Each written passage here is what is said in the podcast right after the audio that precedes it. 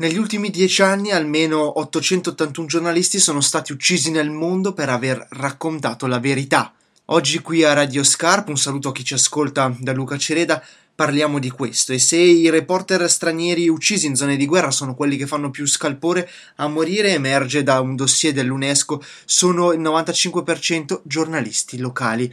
In El Salvador Centro America sono le bande di delinquenti di narcos a spuntare le matite dei giornalisti, a silenziare le loro voci. Carlos Rodriguez prestava il suo taccuino al servizio della verità e soprattutto al servizio dei progetti per i più giovani. Allora abbiamo deciso di sentire e di portare la sua voce proprio qui a Radio Scarp. Carlos, qual era innanzitutto la sua attività in El Salvador?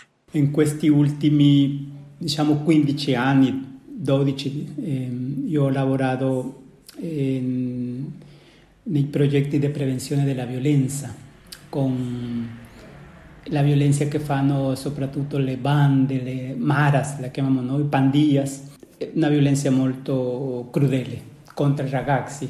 Quindi il lavoro che io facevo era eh, arrivare nei municipi con diversi eh, altre ONG o altre, la cooperazione internazionale e anche con i comuni e cercare di fare dei progetti alternativi perché i ragazzi non vengano presi da questi gruppi che fanno la violenza. È così crudele la violenza che ogni giorno 8, 10, 15 persone, soprattutto giovani, vengono uccisi, ammazzati per queste Abbiamo detto che lei era giornalista. Qual era nello specifico il suo scopo lì, in El Salvador, e che l'ha portato ad essere minacciato e a dover scappare dal suo paese? Io sono giornalista, quindi io facevo la ricerca di questi gruppi, cosa fanno, un diagnostico di una situazione, di un municipio dove ci sono le bande e poi cominciamo a fare le intervenzioni mm, con i poliziotti per cercare di fermare quelli che c'erano, però più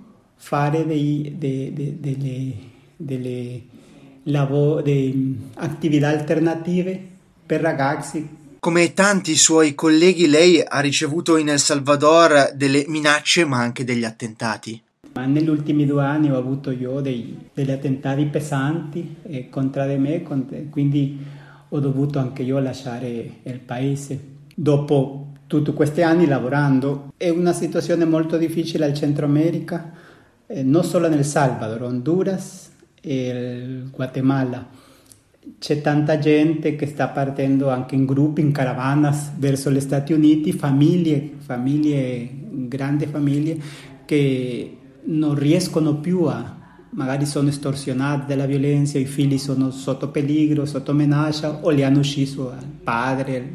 Lei è da anni qui in Italia, il cuore però e anche la mente sono rivolti al suo paese, così? Sicuramente non siamo qua per fermarci a lungo e torneremo al Centro America, è la nostra, la nostra terra, quindi quando le cose saranno meglio sicuramente torneremo, no? non è, siamo penso io di passaggio, ma per adesso il biglietto era solo andata, quindi per adesso non sappiamo oh, quando, ma stiamo adesso cercando di rifare la, la vita, di continuare. Io ringrazio Carlos Rodriguez per averci raccontato la sua esperienza di giornalista, di persona attenta al suo territorio, il suo paese, l'El Salvador Carlos Rodriguez testimone anche ed esule della drammatica situazione di chi vuole fare informazione in El Salvador, di chi si occupa di riportare i fatti, le notizie, di rendere consapevole la propria comunità, perché un popolo senza informazione